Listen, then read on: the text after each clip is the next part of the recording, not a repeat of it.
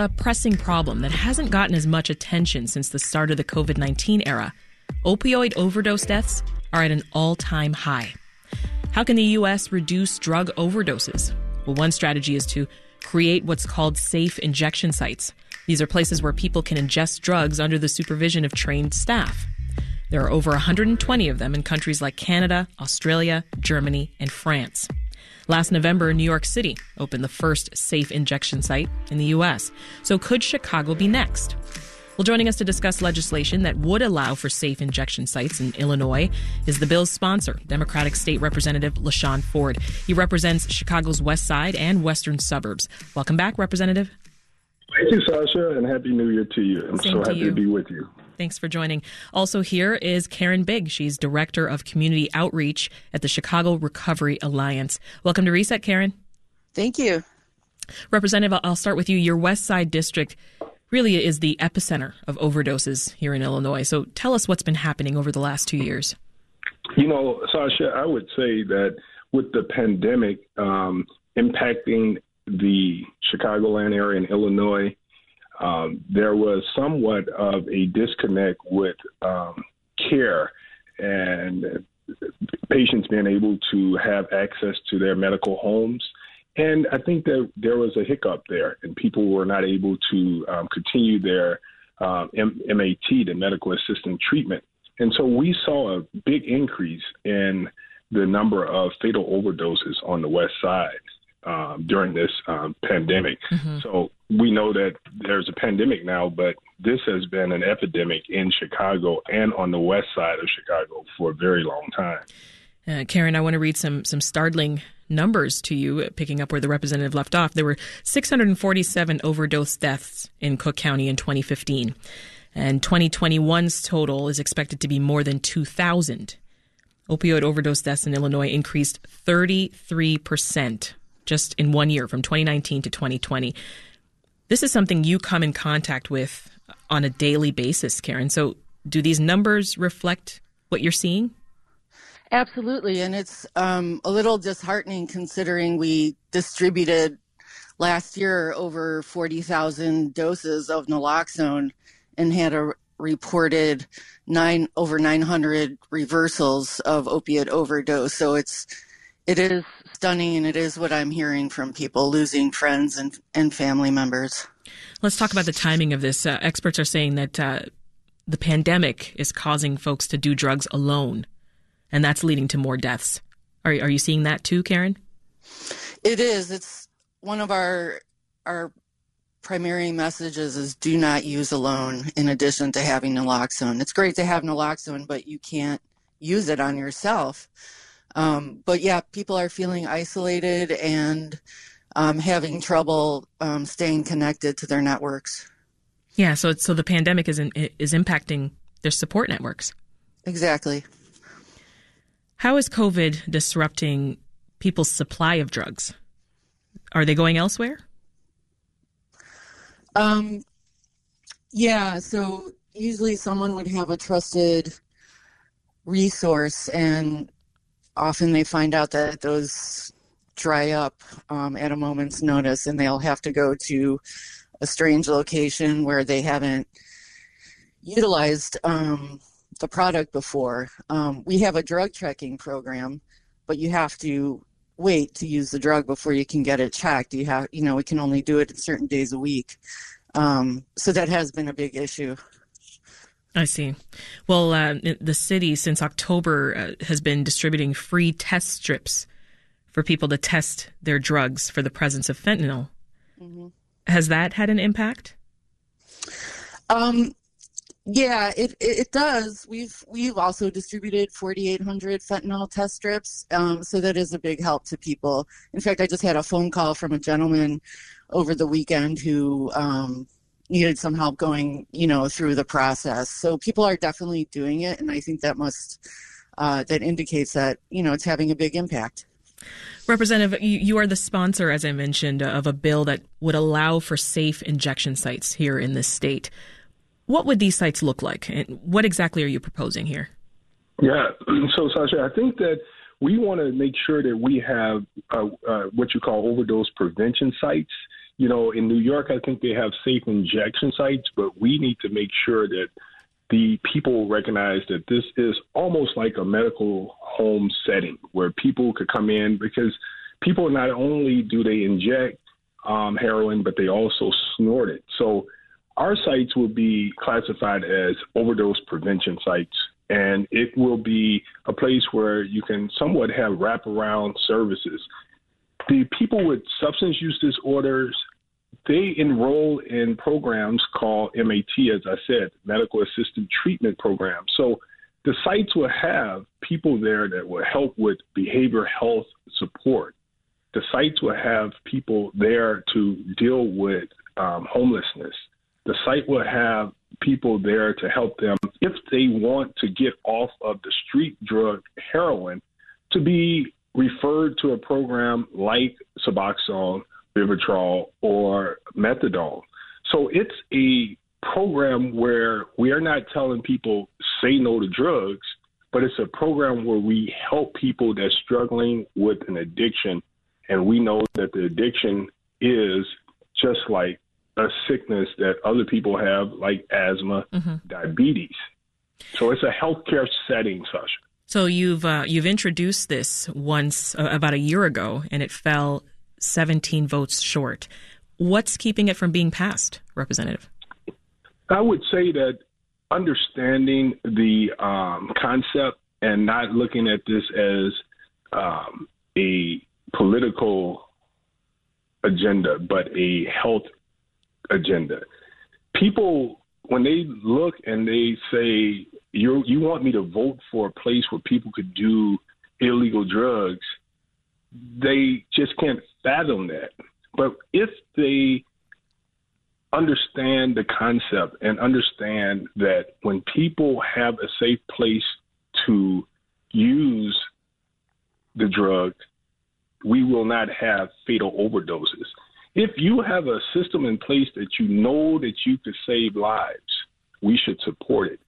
You know, we're we? We're turning our backs on people with a illness saying just go to the open market and die on the street.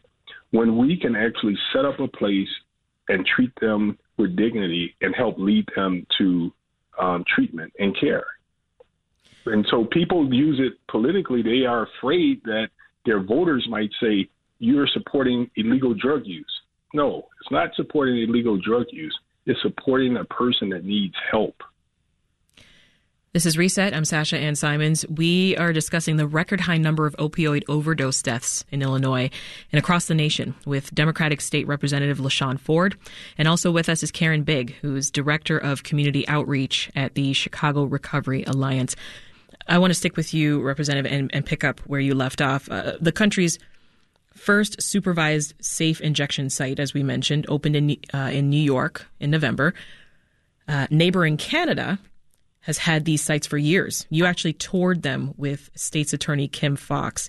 What did you see while you were there, and what did you learn? You know, I owe all that to Chicago Recovery Alliance for um, even introducing this to um, me, the concept. There's no doubt when I went there, when they said that we will be experiencing people that's using drugs in this place, it was something that I wasn't ready for. But while sitting there, we saw people actually overdose, actually overdose, and their lives were saved. Therefore, I was sold right away. It was a healthcare setting, and people actually were respected and treated with dignity. People came into the site and they knew people there, and they had conversations with people that had lived experiences just like them. Mm-hmm. The neighborhoods were very clean. It was not disrespectful. It was, you know, that site, you would go near a liquor store and you would see people hanging out at liquor stores, but you don't see people hanging out at overdose prevention sites. Mm-hmm. Well, sorry, which Canadian site did you visit? Which province? Uh, Biggs would know which one we went to, but we were in Canada. Where did we go? Um, Bigg? Toronto. So you were or in Vancouver. Toronto. One of the two. Okay.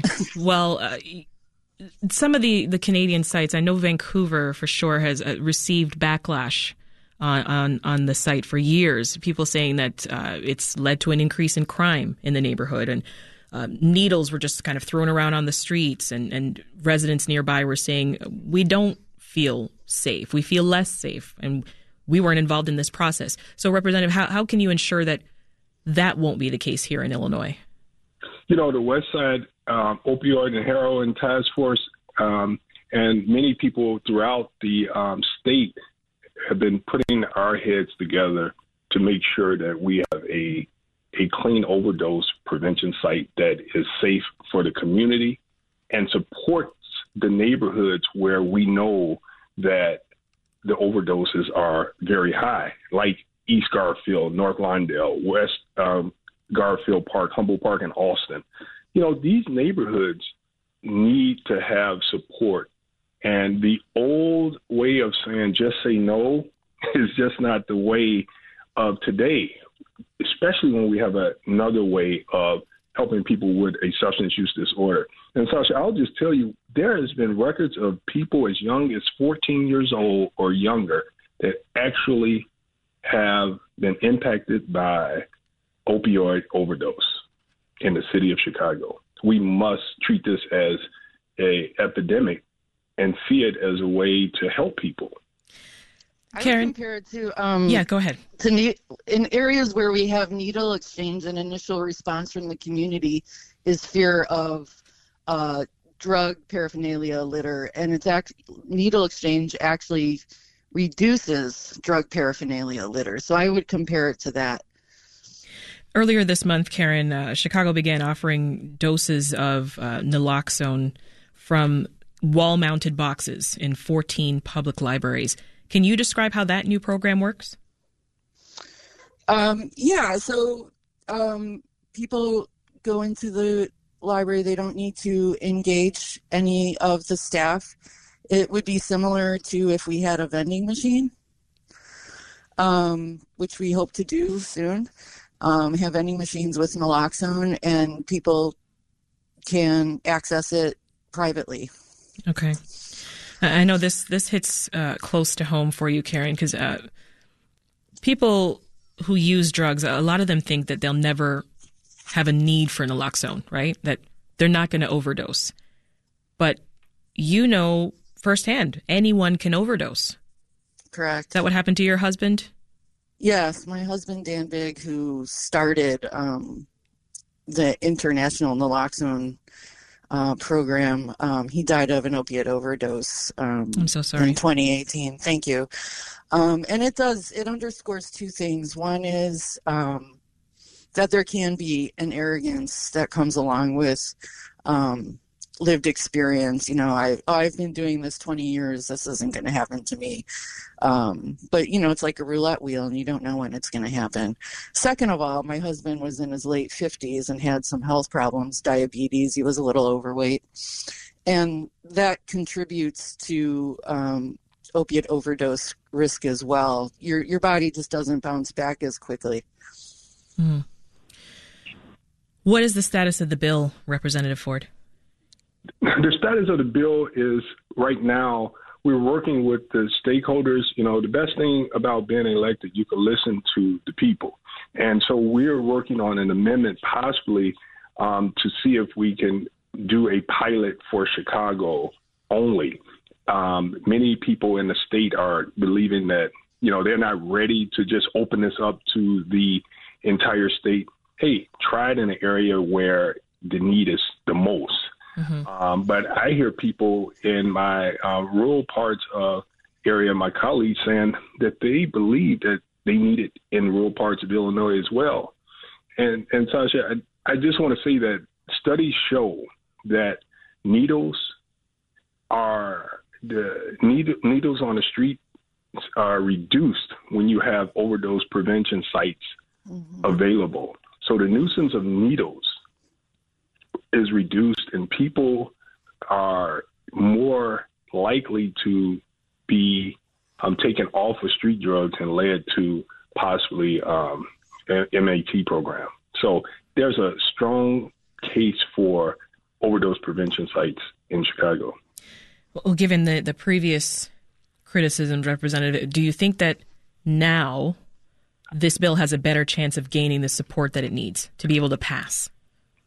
Yeah, Chicago Recovery Alliance and the West Side Opioid Heroin Task Force they, and all the stakeholders have been um, working very hard. You know, we got Lawndale Christian Community Hospital that's a part of the task force. Dr. Huggett, he's out there uh, working on Jackson and Pulaski, and we see this being a need, maybe even right there. And I'm talking to um, my colleagues about it, and they're looking at the numbers. So in government, when you want to pass something, you have to teach people why it's important. So we're going to continue to do our job of educating the Springfield um, politicians and and try to convince them that this is the right thing to do. Karen, what do you think is the right thing to do? I think we need to encourage people to become educated, um, stop putting our he- our heads in the sand and denying the problem or demanding unrealistic abstinence, which we see has not worked over all the years of the the drug war. Um, the drug war has caused so many more problems than the drug itself, and we need to start coming up with creative solutions like the safer and uh, the uh, overdose prevention sites and vending machines, increase needle exchange. Just be more creative. That's Karen Bigg, Director of Community Outreach at the Chicago Recovery Alliance, and Democratic State Representative LaShawn Ford. Thank you both. Thanks for listening. I'm Sasha Ann Simons. We've got more for you on the podcast, WBEZ's Reset, wherever you listen.